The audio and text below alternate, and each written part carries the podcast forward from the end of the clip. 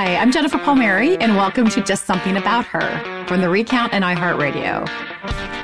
On this podcast, I talk to powerful women about how they made it to the top on their own terms. Here to help me introduce our next guest is my producer, Sari Soffer. All right. We have Samantha Power on this week, who you've known for quite some time now, right? Yes. We first met in the Obama White House when I was deputy communications director and then communications director. And Sam was on the National Security Council staff and then became our UN ambassador in the second term. And I would add that she was the only woman who yes. was on the UN uh, Security Council at that time one thing that struck me about Samantha is she just never seemed to be uncertain of herself. You know, she always approaches things with kindness, but just a lot of confidence. And, you know, where does that come from? It's sometimes it's, not a quality that all, all women are able to master. And as Sam explains in her book, which is fantastic, by the way. Yes, it is called The Education of an Idealist. Yeah, it's so good. It's long. And as you know, I read in three days. I feel like I learned so much from everything she had to say. Yeah, I couldn't put it down.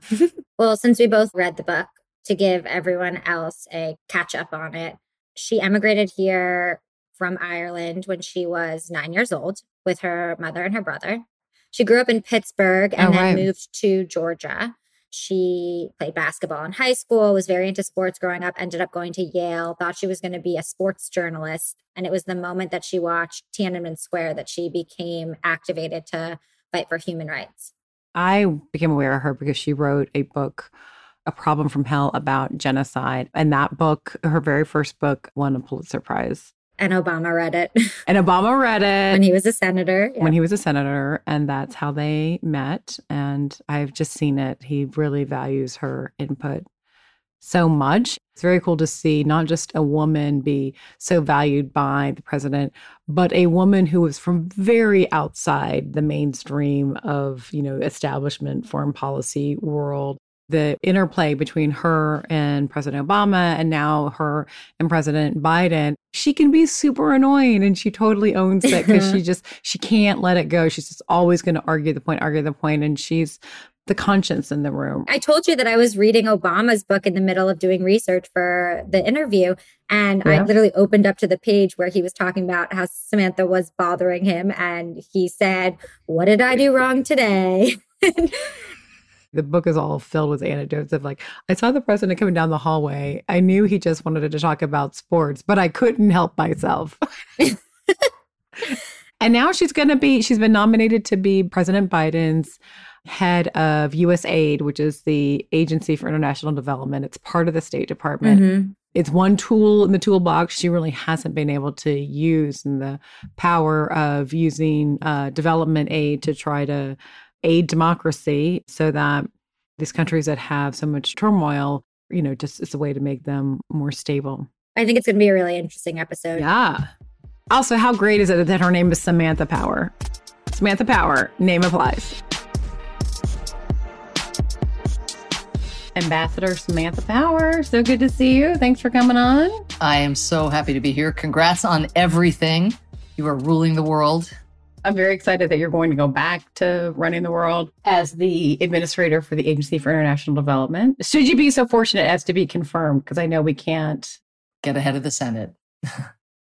the things you and I have learned in our careers. I know. People say, isn't bureaucracy driving you crazy like in the Obama administration? Yeah. And I would say, I'm the president's human rights advisor. I am the greatest beneficiary of bureaucracy and process because right. if there's no rule of inclusion, these issues will be the last to be included. And so there is a logic. Yeah, I had to learn that too. I mean, I had your book, your memoir, which I read yes. in three days, Samantha Power, for you to know. Makes me so happy. I could not put it down. You put it as the education of an idealist. And I sort of came at it from a different perspective, which was I was in the Clinton White House. You were out as a war correspondent covering the Balkans, you know, from that perspective, hoping that your work would push the Clinton White House to operate. I was very much like inside the establishment system, but always optimistic.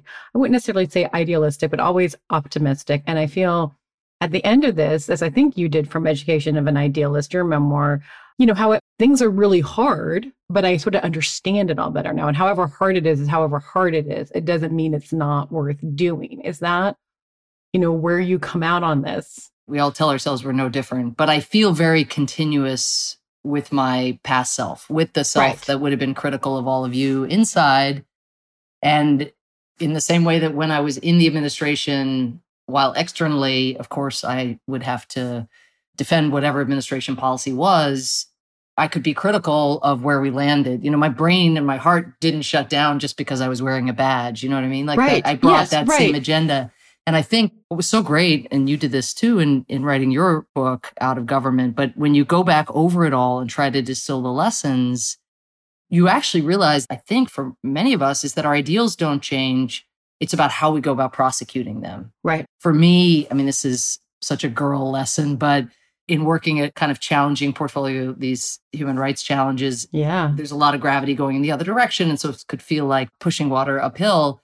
And so I just at some point realized I just have to be so prepared. I have to oh, be right. Whatever the reading is for the meeting, I have to read that and call five experts or make sure that my team has gone that extra mile. Yes. and so that's an example of a lesson. Now you could say, well, surely preparation was something that you would have known going into any job uh, is important.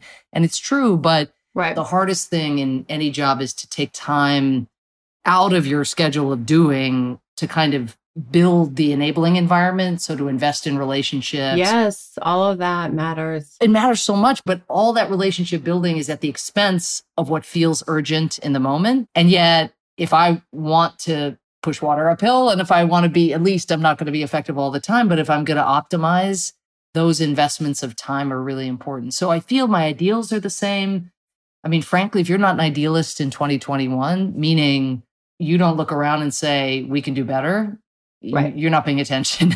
right. you know, like you don't have a pulse, right? I mean, irrespective of your politics, right? Nobody can be happy yeah. with where we are right yeah, now. Right. And so right. that means implicitly you have a set of ideals against which you're measuring the messy, divided present. And I think the biggest leap for so many of us is okay, we get that the world should change, but do we have the gumption to think that we have something to do with that? You know, I think that's for me and why I wrote the book was to say, I too had those doubts, right? Like yeah. we all have those doubts at every point. I mean, even now, established in our careers, you know, I'm about to go into USAID. Every time one has to silence what I call in the book the Bat Cave. Yeah, the Bat Cave. That was really good. Yeah, all those demons yes. that are in your head, right? That helped me. Can you explain the Bat Cave briefly? Yeah, yeah. Well, I don't know if there's a gender dynamic to it, like whether mm-hmm. women are more prone to it than men but I think women are more prone to admitting it than men. So I, will say that. My vast empirical research leads me to believe that. Actually, where I, I think probably in retrospect, I first began to recognize that my head would get in the way of myself often was in romance, right? Where you're mm. kind of hmm. talk yourself out of something that might be good or my brother, I think, coined the expression scavenger hunt for the fatal flaw you know, where you're kind of, you know, looking at something, you're kind of assessing. And and so I was doing that a lot and ended up doing a fair amount of therapy to understand like what in my childhood was making me put myself in perpetual motion and not right. really take care of the personal side of my life as I was driving hard professionally. And so I write a fair amount about that in the book. I know a little bit about that. we all do. I mean, who doesn't, yeah. right? But then I went and had worked basically for most of my career on my own. I was a war correspondent in Bosnia with a group of female friends who are still right. my closest friends, this pack of us. We were all freelancers, but there was a kind of honor among thieves. Then I came back and I went to law school and ended up working while in law school on a book that became a problem from hell on American responses to genocide that Obama would go on to read later. But there I started teaching and writing longer nonfiction pieces for the New Yorker and the Atlantic and places like that. And so my career was going relatively well, but I was always pretty solo. Even as a teacher with students, you're you're kind of control your own destiny right. a little bit. And then suddenly when Obama read A Problem from Hell and engaged me on it, and we had this immortal dinner that I think he hoped would last 27 minutes, but lasted for four hours. You might regret to this day. But I ended up volunteering to come and work in his Senate office. Mm-hmm. And that was the first time I'd worked in a group setting in an institution And that's when I became really familiar with the bats in my head and like, you know, where you'd say something in a meeting and you think you'd articulated yourself properly, but then you feel maybe it went on a little bit too long or nobody engages it. And then your male counterpart maybe makes a version of the same point and suddenly everybody thinks it's the best idea known to man. And and so you know, there's a term for that. It's called bropriating. Oh, that's awesome. Yeah. I've never, oh Mhm. God, okay. Yeah, yeah, Definitely going to be yeah. using that one. So there's a fair amount of bropriating going on. You know, Robert Gibbs and some of the characters in that office, strong personalities. And I was just, and women react to men's voices more too, right? It's not Yeah, just the men that would. Samantha has an idea, nobody reacts. Robert has the same idea, everybody says it's great, including the women. Like we're all, wired yeah, wired to hear men's voices. completely. Yeah, But I, I had never, I had never felt so unsafe professionally, I guess would be a, Oh, a yeah. kind of I just felt I wasn't any good at what I was doing. I didn't feel terribly welcome, except by Senator Obama uh, and Jon Favreau and Tommy Vietor, who were in the office as well, who were who were always great to me. But I just felt a little bit on the on the outside, and at the same time, I had just had a breakup, and so I was, you know, just feeling kind of not terribly worthy of much of anything. And that's when I I made this great friendship. It's my best friend to this day, John Prendergast. who's been in the Clinton White House? I know Uh, John. yeah, I mean, know I know John from Darfur work enough. Yes. Um, and that's when I first became aware of Samantha Powers because of John. Yep. Exactly. So John and I were getting to know each other then in the wake of our Darfur activism and during it, Mhm. because that was uh, while I was with Obama.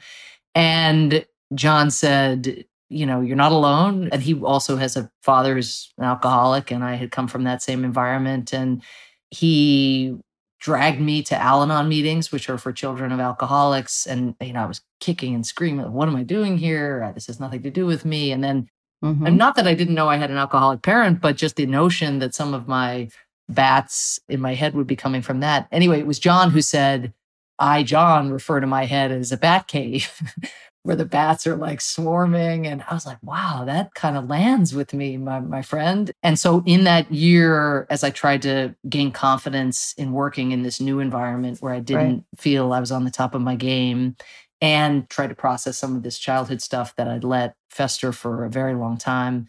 John was right there by my side. And uh, so I would just sometimes I'd, you know, send him a note or something just saying, Batcave alert. Bat, you know, kind of, it was crazy. But what's interesting, Jen, is having put this book out there, The Education of an Idealist, you know, I've thought in book events, you know, that people would want to engage on Syria or on Right. Obama. What was Obama really like? Yeah. And way more people want to talk about the Batcave. What's so genius about it is that the bats are not part of you. You're just in the cave. There are these things floating about, and they're always going to be there, right? So it's like you're able to ignore them some because you understand they're just distraction. They're just bats flying around. They don't mean anything. I found it really useful. Yeah, well, we can thank John for that. Yeah, that's good. See, it's not just a woman thing. Yeah, yeah. It is, you know, you talked about about you talked about preparation. You said that might be a girl thing, you know, you're over preparing. And I think it might be, but you're right that your issues can be like catastrophic in, in nature and, and the impact that they have on human rights. They're rarely at the forefront. So you had to be that agile to know as much and prepare as much so that you can like find the place where you can make your point, which is sort of a extreme version what I think a lot of women go through. And, you know, what I tell them, because some, you know, one woman I was talking to was like, well, maybe I don't need to prepare as much as I do. And I was like, whoa, it's your business that you're running or whatever, right? You want to be that good. Maybe you don't have to work that hard, but that's a really valuable skill that you developed. And don't drop it now. It's going to make you be the best version of yourself. No, completely. And when young people, particularly young women, mm-hmm. say, you know, I want to go into human rights or I want to I want to go into diplomacy or I want to go into public service or I just want to make a difference. And they'll say, what's the number one lesson you would impart? And this is peripherally related to what you were talking about, but I think can, importantly connected. Yeah. You know, I'll just say know something about something. Just know something about something because in a way, and especially with our gadgets and our short attention spans, which are getting ever shorter, there is a way in which we all are getting broader and more kind of clued in Right. at a relatively superficial level to a lot of things. And there's virtue in that. I mean, it gives you peripheral vision, it gives you context. But, you know, it's a wonderful thing when you come across somebody who's made themselves at a young age like an expert on ocean plastics, right? right. Or as you did at the beginning of your career when you created that timeline on the Balkans, right? Exactly. What was that called? That was called Breakdown in the Balkans. Thank you for Uh-huh. asking. My, my first publication, uh, a little kind of Kinko special, but I was an intern at the Carnegie Endowment in Washington and was trying to just in order to be a good intern working for this great former diplomat Mort Abramowitz, uh, Mhm. tried to just not humiliate myself and be a good supporter of him. And so self-educated because I knew very little about the wars in the Balkans when they began. And as I self-educated, I realized, wait, like lots of other people, not only in Washington, but all around the world are coming new to this also. And yes, they're Yep. reading dense history books or Rebecca West or whatever, but they probably also want, you know, kind of pocket guide to what's happening. But Carnegie did end up taking this stapled concoction of mine, uh, which was just a chronology of how the war had come about, taken from the New York Times, the Wall Street Journal, the Washington Post. I mean, nothing fancy. And it ended up, you know, flying off the shelves because so many people were trying to get smart, but like no one wanted exactly to advertise that because you want to be credible in making your recommendations if you're a columnist or a member of Congress. Right. And so, you know, there'd be these quiet orders for copies of this. But it's just, it's again a reminder that at every, the highest levels, we're just continuing to have to reinvent ourselves and come fresh Yes. to issues. And that, and that's why I say know something about something because yes, for me, it was Bosnia. I ended up spending, you know, three years just thinking about nothing but what was happening in the Balkans. And my parents thought, Jesus, she's learning Serbo-Croatian. She's moving over there. What good is this going to do her? Right. Well, I learned how to write on a deadline. You know, I Yeah. learned how the UN worked. I learned how the Cold War, the aftermath of the Cold War was playing out with Russia and the US. And so these were, because I was interested in foreign policy, things that mattered to me.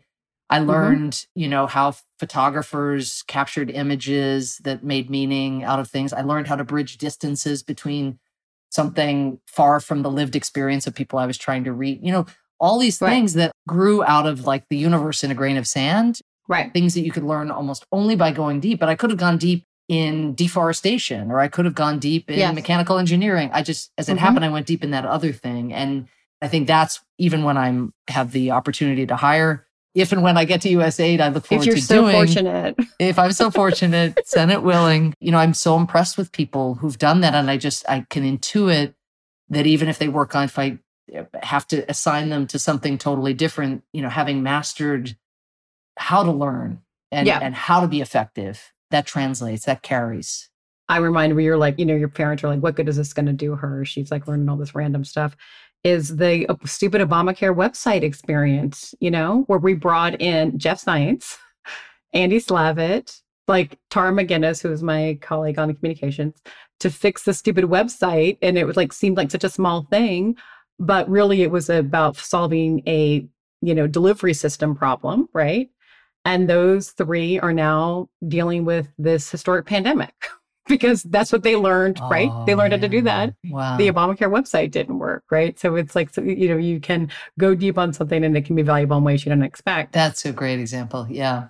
But then also just hearing you talk about how you can learn makes me think of your X Factor lesson from the book, which I thought was really great. Can you tell us about that?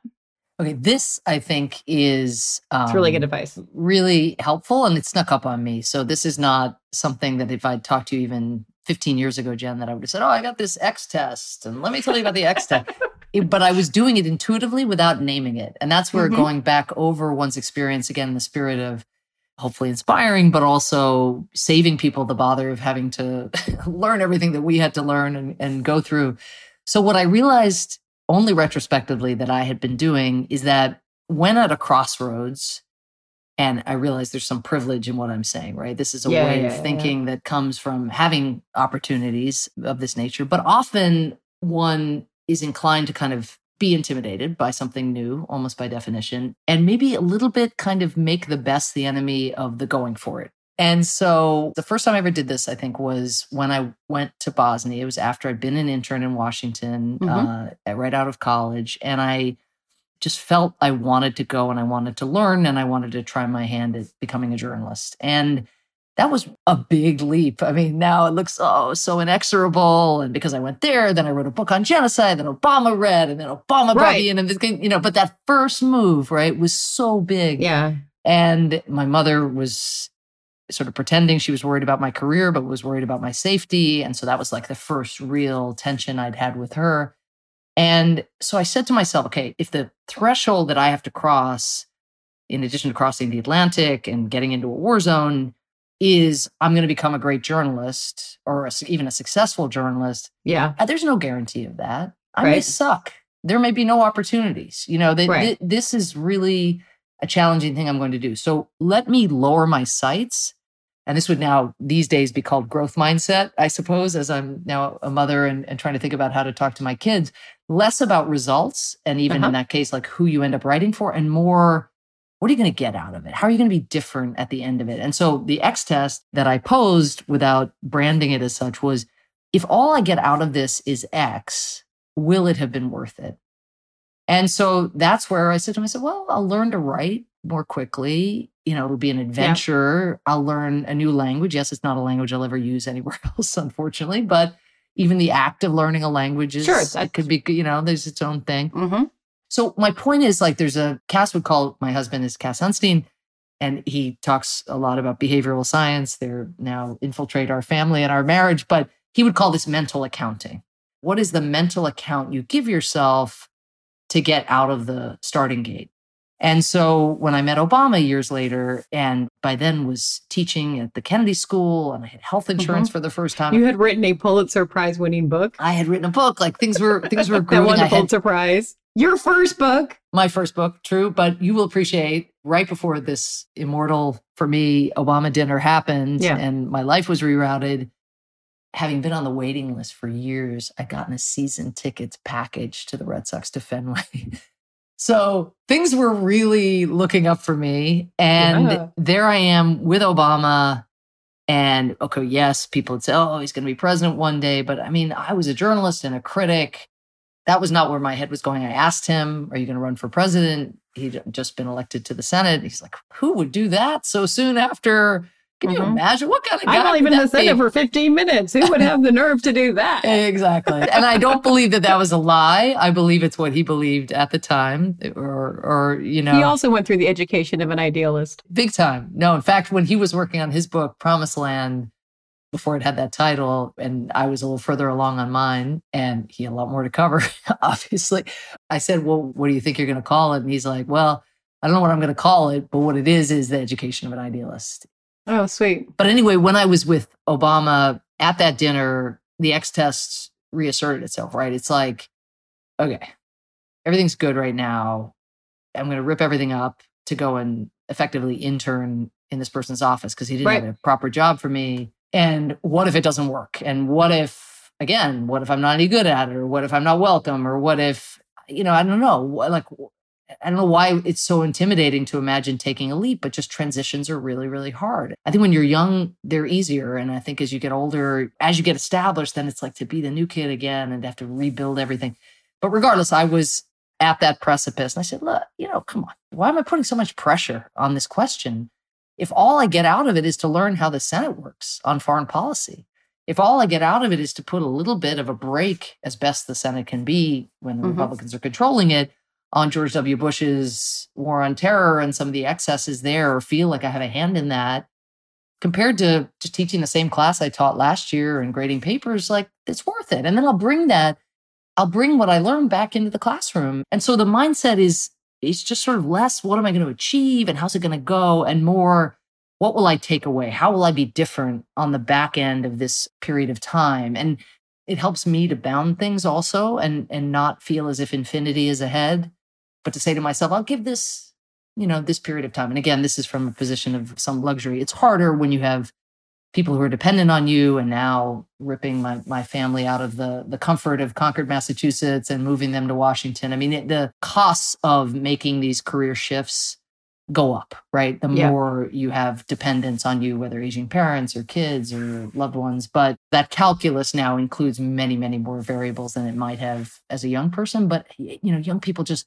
they want to know kind of the five year plan. Right. It's like, look, let's just think about what this next thing yeah. is and how you will be better off for having done, how you will be changed. Right. And that's a good year. That's a good day. Yeah. My version of that is will I be around smart people that I can learn from? which is a perfect segue to what I want to ask you about next, which is the Wednesday night wine nights uh, you had with top women on the national security team in Obama's White House. And we will get to that after the break with Ambassador Samantha Power on Just Something About Her.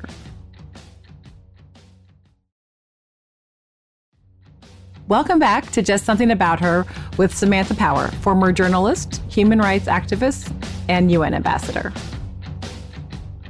I mean, to give people a sense of your background, you emigrated here when you were nine from Ireland, grew up, you know, went to high school in Georgia, which I did not know. I had no idea about that. Was a big sports fanatic, thought that was going to be your career, and then became taken with human rights and genocide. Yeah. I was a sports, I'm still a sports nut. And I played every sport and I loved playing, I loved watching, I loved talking about. And so what a perfect way to be happy, it, seemed, you know. So I was the play by play voice for the Yale women's basketball team and did color commentary for the Yale men's team in college. And I was on a sports so cool. talk show, uh, a half an hour a night called Sports Spotlight with a group of guys. And you know, talk radio. I mean, with just, a group of guys. With a group of guys. Yeah, there were no women at that point. Yeah. I feel like your sports background may have helped to be kind of fearless in the workplace that way. I mean, the next probably the only analog to sports spotlight and the kind of sports department at WYBC in New Haven was the Obama White House. Yeah, man. Right? And the and the boys. So I guess sounds like a meeting in the Oval. Uh, sounds like a meeting in the Oval. Uh yes. I don't write in the book, by the way, about my favorite moment, but I'm sure it's come up on your podcast before. But what was amazing about Jen and my experience, and I'm projecting here, but at at the at the White House was we were working with these incredible feminist men, you yeah. know, really progressive men. And yet the blinders and frankly, blinders on me. You know, the blinders yeah, so on. We, we all hold this. We all hold this in our head. Yeah, but it was immortalized when during the fiscal cliff negotiations, Pete Souza put out a you know quite compelling photograph in a, in a range of ways. It's sort of from behind Obama's chair, we'd see the back of Obama's head, and then I think a dozen advisors, all white men yeah. except for Rob Nabors, I think, who was in charge of Ledge maybe at that point, right. uh, legislative affairs and it just went out and nobody it was like a crisis photo it was it, I, I, it was impressive and who had to who had to deal with it the girl yeah oh, okay well so i want to hear let me finish the story and then you tell what happened so someone thought not only someone lots of people thought it was a good idea to put this photo out had i been in the press office i would have put the photo out it's a crisis photo not even noticing and it might have even been more than 12 people, but that there were no women in the photograph. And at during a crisis, there's the economic team, the communications team, yeah. So someone sent it out. People went crazy. And then someone thought it was a good idea to say, no, no, no. You people overreacting to this photo of 12 dudes. Valerie Jarrett is in this meeting. If you just look carefully behind Dan Pfeiffer's thigh and his brown corduroys, you will see Valerie Jarrett's black tighted knee. You will see her leg and and that's where Jodi Kantor tweeted Valerie Jarrett's leg as metaphor, you know. And someone was like, "No, no, we're good, we're good. Look at her, look, look at her knee. She's there. Like, like, check it out." Anyway, but it changed. Started started to change. That I feel it like did. that was it was important. like no, it did. It, I think because the problem with you're right. Like these guys are super. They're all feminists and they're all progressives, and that makes you because you're so certain that you are not a sexist. You can be blind to biases because you you're so certain that you don't feel that way. And this would be the other thing that I've learned. I think I don't know this for a fact, but I bet you learned long ago. And I just was late to this realization. But I didn't even know the gender dynamics that were at play in the Obama White House, insofar as other than working in his Senate office and just assuming like it's me, not them, right. for most of the time there, but then getting in touch, trying to slay the bats and and Right. You know, get getting, you know, I had friends saying, no, no, like it's them, like they should be, you know, he should be that way. And like trying to buck yeah. me up. It didn't leave me with a great feeling, that experience. And then I get to the Obama White House, my first time in the executive branch. I'm pregnant I at mean, that time, five months pregnant. Just gotten married, pregnant. That part was nice because he was working in the same place. So we got to he got to carry my books to work. Uh, and when I fainted pregnant twice, he could run down the hall and, and come and figure out why the hell I wasn't drinking more water. But I was, as mentioned earlier, doing human Mhm. rights, which is a, a tough national security portfolio and, a- and a wonderful one. And I was not, as Cass and I, Cass developed this taxonomy, which was every night when we left, he would make us walk Yeah. by the White House, the front of the White House, so we could remember where we worked and, and knowing the days where it could be very tough. The taxonomy was effective, not effective, respected, not respected. And so I would kind of wallow out at night and be like, not effective, not respected, you know, and he'd be like, respected, not effective, or effective, not respected. Like he was, I was usually in the lower left hand quadrant of where bo- both. And I thought it was me. And then a colleague of mine, Liz Sherwood Randall, who is mhm. now Joe Biden's Homeland Security Advisor, gathered the female senior directors on the national security team. There were six of us out of 26. Yeah. I didn't even know, I wouldn't have even known the number. It didn't even, I wasn't even like, I sound like Stephen Colbert. Like, I didn't see gender. I just wasn't thinking that way. right. By that point, I was further along and seeing it all than you were. But I know what you're talking about. You're just making your way through your career and it's going pretty well, and you just don't see any of this. I wasn't And then something this. happens that brings it into relief. You- well, in this case, it actually, for me, was Liz saying, let's get together. Mm-hmm. and she brought a bottle of wine. I'll never forget it. I was like, oh, it's time for wine. you, Right. know? you know, this was a year in already, right? So I'd already had my baby. I'd already like lived with like trying to hide being pregnant in the early months, thinking that I wouldn't be given, you know, Right. plum assignments or so I'd done all the crazy stuff that I can't believe I did and regret doing and encourage people listening not to do. And you know, I was back and nursing and sprinting across the street and unbuttoning my shirt as I was walking across uh, or running sometimes across 17th Street. And she just convened us and she's like, "All right, we're gonna have a glass of wine." And bear in mind that national security offices are safes. So Right. you have to turn like a large dial to get into the office. It was totally surreal. These wine glasses. It's basically like walking into and- a vault. yeah, you're walking into a vault and thinking, okay, this is going to be fun. And we sit down, and virtually every experience that I had had that I thought was the product of me being a novice or me doing Mhm. human rights, the other women had as well. Yep. I mean, it was surreal. Like I was probably silenced, which is not my my natural state for much of the Right. 45 minutes or hour that we were there for that first These are the Time. most senior women at the National Security Yeah, Council. And they and the same issues of appropriation now that I have the lingo yeah. of ideas sort of landing like thud of gendered metaphors. I, I know I use the expression we can't be half pregnant, and I'm sure I used it when I was half Right. pregnant. when I was Right, right, halfway right, to term. So like all these things kind of slipping in and it's just sort of subtle either invisibility or insufficient visibility Mhm. that feeling of being dismissed without it even being explicit or just not being fully heard or being heard charitably. I mean, that, that's like I I've lived the difference, right? Because I was in for eight years. So I went from being, you know, newcomer, human rights person, woman, to cabinet official, UN ambassador, you know, with a detail, with the whole, you know, my jokes got funnier, you know, my interventions didn't All get shorter. when you're announced by a Secret Service detail, your jokes are funny. It's so well there's that Yeah. i yeah but it's not even the intimidation it's that we know what it's like when we're listening to people generously but what liz understood that i did not understood is that that time investment which just seemed like a luxury i mean who had time in national security in 2010 Mhm. to go and sit and have a glass of wine or a glass of coke or whatever you wanted you know and it just seemed in a zero sum world that that was at the expense of something very precious it turns out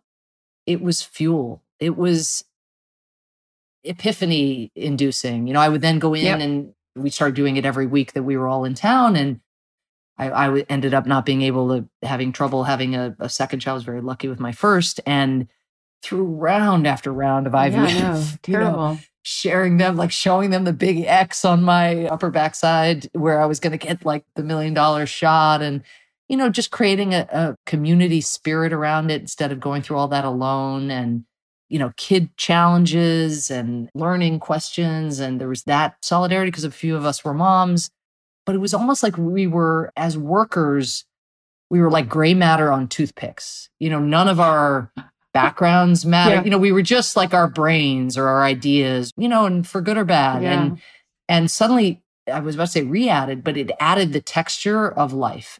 And each of Ah. us was a situated person with a partner, maybe, or a single life, or a child, or an aging parent, or we had the jobs that we'd had before that we could hear about how people had, you know, some war stories from prior times. I mean, no one has a a past or a future when you're working at the White House, right? So true. We're just all in the present. you can't imagine anything that's ever going to be feel more urgent. And if you can replicate that outside of the White House, you can be really effective your whole life. Yeah. Yeah. So just having someone who just knew that that Lean on. That's what you describe it. I got that from Hillary Clinton Yeah. actually because Which is so weird that I've never heard her say that. Here's how it before. went. This is as opposed to leaning in. It was like lean on, lean on other women. Yeah. Well, here's how it, it went exactly like this. This is why I was UN ambassador. I just saw her at some big gala or something where she'd spoken and and she came up and she said she's so generous to do and and said, How's it going? Mhm. And I said, Well, I said, Sheryl Sandberg talks about leaning in. I don't know, for me, it's falling down. And she said, No, it's not. It's lean on. Because I was just feeling as a So mom so, Mhm. inadequate. It just felt everything was in chaos. And that was me again with privilege, with being ambassador, you have a ton of Yeah. support. We had brought our nanny from Washington, uh, Maria Castro, who was just like you know, magical presence in my kid's life. Like on one level, what was I whining about? You know, falling down. I had I had everything, but it was to really underscore that if you're going to pull it off of trying to do multiple things at once, it's not going to be alone. And for women, admitting that and being vulnerable and just saying, yeah, Yeah, I can't make it on my own. I need the support. That fights nature. That fights Yeah. like the desire to look tough and strong. Well, it and- fights what we've been and- sort of programmed to think we have to be. Right. Completely. That's why again to brand it in in the education of an idealist i thought was really important to say don't just have this sneak up on you that the way you got through was that you leaned Yeah. on a bunch of people. Like that's cliche. We all know that in, in retrospect. But actually think proactively intentionally. How the hell am i going to So am I going to lean on? this is the, like the square does not fit in the circle. Like where am i? And and i just i it's not going to work. So who are you going to lean on what's going to be a little bit different in this phase of life right and then pay it forward later when you have the chance to be that person for for someone else All right, it's time for us to take a break. When we get back, I want to totally switch gears and talk about your bread and butter issue, U.S. diplomacy. That's next with Ambassador Samantha Power on Just Something About Her.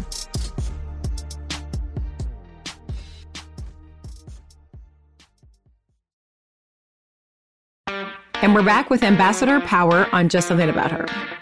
I want to talk about the Cold War, Samantha. okay jen i will accommodate that request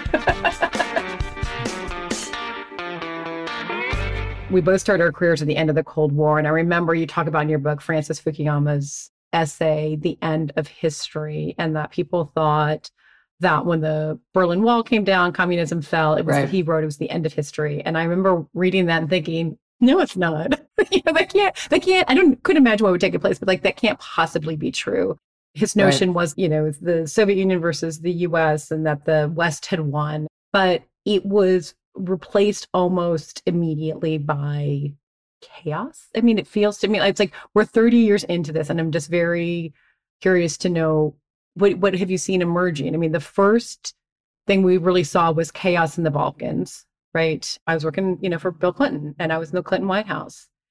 And I remember the pressure on him to act on Bosnia. People like you were in Sarajevo and other parts of the Balkans writing about all the atrocities. What I see in the Clinton White House, we were focused on Haiti. Aristide uh, had been the newly elected leader of, of Haiti. There was a military junta that had come in and was, you know, trying to take over power. And I remember watching Tony Lake, who was the national security advisor at the time, and he just seemed to be so overwrought with not making a mistake. Mm. Like, how can we do this in a way that there's going to be no unintended consequences? People were so scared because a year before there had been Black Hawk Down in Mogadishu, where uh, you know an American pilot was killed, dragged through the streets of Mogadishu. We can't have that, and it just seemed to be kind of timid and not wanting there to be any sort of backlash or repercussions. and you seem to be someone who you like go into this understanding US intervention is going to mean that some kind of backlash, some kind of repercussions.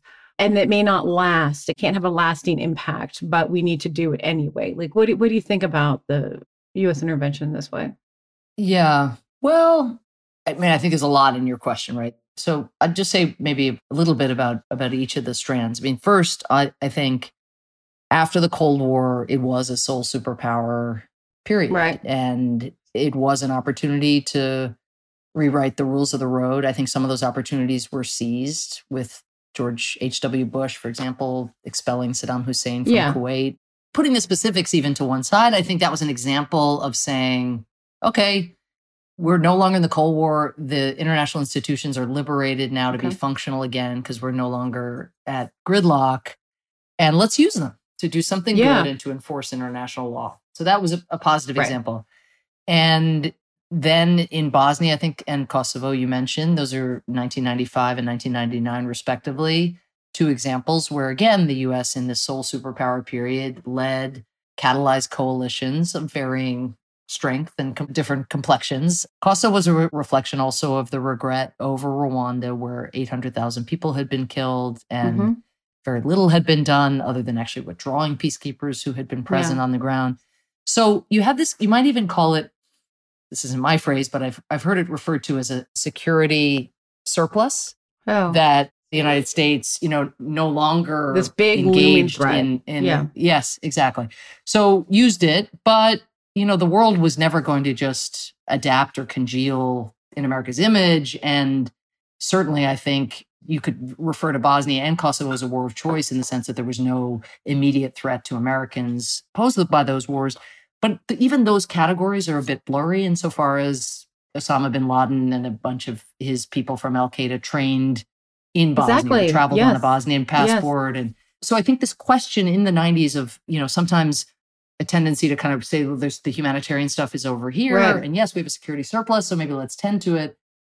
But it turns out that those lines aren't that clear because in areas where we let ethnic conflict, ethnic cleansing, sectarianism fester, often that can at least be a factor in coming home to roost. And so what you see over those the ensuing three decades now Yeah. up till today is a lot of back and forth about sort of what America should be for in the world. I mean, I think in general before Trump a consensus that if we could play a catalytic diplomatic role, we should mobilize coalitions, uh, burden share, not carry the burden our own. Nobody, despite the caricature, has ever been for America being the world's policeman. But there is a question, and I learned this firsthand at the UN as to will anything happen that is productive if the US isn't the first mover? Right. Isn't the catalyzer of, Yeah. of action. So what's happened now of late is there are several dimensions to it. Mm-hmm. And we, you know, this isn't a geopolitics podcast, but oh, but it uh, could be. You know, you know, it, it is with you on an ambassador power. Let's Yeah. go.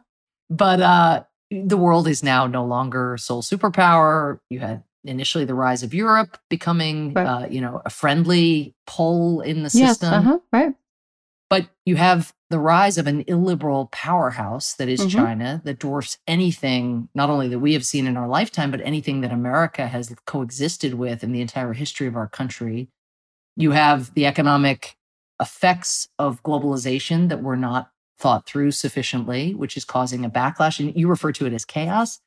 I think Right. it's true, it looks chaotic, but there are a lot of strands to it that are now recurrent And in the United States. right nativistic you know nationalistic xenophobic and i think now where biden is sort of trying to find that sweet spot of leading with diplomacy and development i hope and, and believe Yeah. the question is what do we lead on and how do we lead and can we both confront a challenging rival like Yep. china with a totally different worldview on human rights and on the role of the state to tell you what you can do in your life are there areas of cooperation still on pandemics or on climate that can be carved out at the same time that we hold them accountable across the board on human rights and on their efforts to change the rules of the road? It's a daunting time Mhm. not only because there's so much pain in the world because of covid and the economic aftermath but because there has been so much backsliding you know since the high water marks of the post cold war period on human rights and on democracy. And yet i have sort Yeah. of residual optimism, not Fukuyama's level of optimism that he had. But I do think, and this is going to sound a little corny, Bring it on, sister. there's just a question of dignity and like sort of whether we believe that in every human heart sort of beats the desire to be able to feed oneself and one's family, have agency over what one does. If someone is mistreating us, to be able to vote them out or hold them accountable in a court of law. And I've just traveled, not the whole world, but in lots of parts of the world. And whatever the religion is, whatever the form of government is, whether they're moving in authoritarian direction, those kind of simple Yes. longings are Yeah. out there. So there are two dueling trends right now, which is yes, human rights are in retreat, no question. Illiberal leadership is on the rise, very different than what people thought after the Cold War, for sure. But there were also more Mm-hmm. protests, political protests on planet Earth before COVID started in that calendar year than in any year in recorded history. People are stepping up and putting themselves out there. It doesn't it isn't to say they're protesting for things that you and I might want. I mean, sometimes they're Mhm. protesting against a carbon tax or things like that, but my point is that we are in a very contested period right now. And this is where the US being back on the global stage Mhm. As I think about USAID, thinking about what are the tools that we have to support civil society and those who wish to hold their governments accountable. I mean, governments just run better when they're held accountable. You know, China may have a period where they're very effective in certain respects, certainly in pulling people out of poverty. They've been effective at getting their country out of the pandemic quicker than the rest of us, for sure. But, you know, we wouldn't have a pandemic if there hadn't been such a culture of fear and the absence of accountability in the first instance in China. Oh, if there had right. been an ability to raise the alarm, and if those who had raised the alarm had been celebrated then instead of jailed and detained. So this battle is afoot, and it's where younger generations kind of look out and they think, oh my gosh, like Jen and Samantha, like they did not leave us the greatest hand to play. And that is an absolutely legitimate view. At the same time, the battle is going to be won depending on who's part of it. And that's, I think, why it's so important that people take whatever they get that skill set, whatever it is, wherever Yeah. your tastes take you, and be part of making the change that that you seek. Ambassador Samantha Power, I am just proud to know you. Thank you so much. So great to see you, Jen. Thank you for reading the book. It means the world to me. Love thank it. you. Podcast notwithstanding, just that you read it made, it made me so happy. Thank you. Sari, you there? I loved that interview. I learned again, like I said with her memoir, I learned so much. I learned so much from her personal experience. I feel like it's super relatable. Well, and also, how about that, like, relatively short but incredibly informed take at the end about oh, totally. about let me lay out for you what has happened in the last 30 years and why it matters today. and That why it matters today and bringing it back around to why it matters in the United States. I mean, that was like it was incredibly cogent and it was something I had not ever heard from anyone. So I'm so excited for people to hear that because It's inspiring too. At the end, you know, she's not just like, this is how it affects our current world. She's like, this is how you can be a part of the solution, yeah, which brings me to what I thought was her best advice, which Yeah. was know something about something. something about Um, something. Hey, Yeah. try Right? it. Like, just so learn a lot about one thing. Not only does it make you an expert on something, but it also gives you that skill to gather information, become an expert on something, and become an asset to a team, a community, a White House, if you will. Yep. and so I think that that was just such good advice. Yep. And um, also, the whole thing with the Bat Cave is a Mm-hmm. great tool for managing anxiety and doubts, not to like objectify these things. They are not actually part of you, they are just the bats in the cave. Right.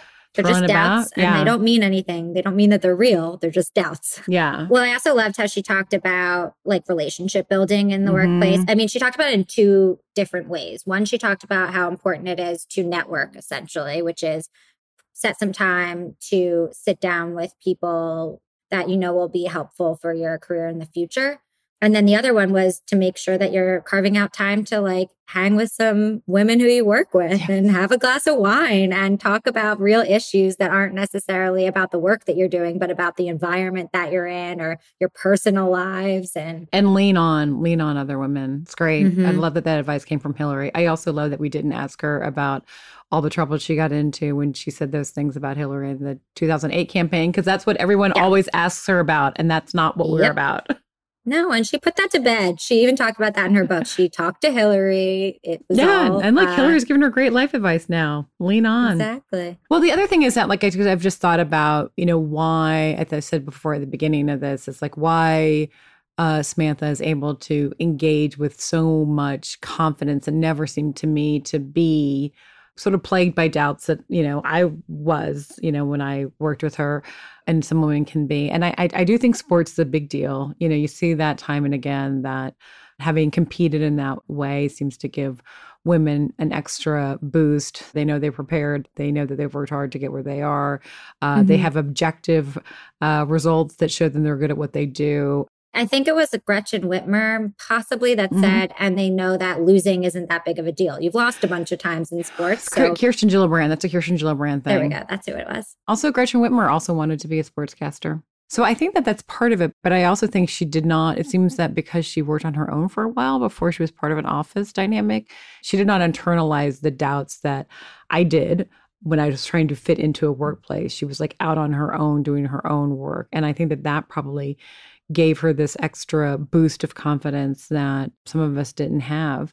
You know, and how she was able to make her way moving from a genocide activist to being the UN ambassador, you know, lecturing the president of the United States uh, about how he's not doing the right thing is I just think that she's so authentic and she's there is just no guile within with Samantha. There's a lot of kindness and you just know exactly where she's coming from. And I think that is what not just what President Obama and now President Biden value, but what makes her able to deliver really tough messages in a way that they're going to hear. And, you know, at some point, that's something all of us have to do in our career. So she's a good model for that.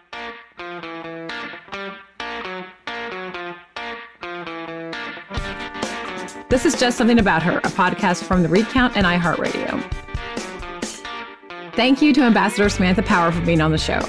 If you like this episode, please subscribe to the podcast and leave a rating in the Apple Podcast app. I'm your host, Jennifer Palmieri. Aaliyah Jackson and D. Scott Carroll engineered this podcast. Jessica Williams handles research. Stephanie Stender is our post producer. Sari Soffer is our producer.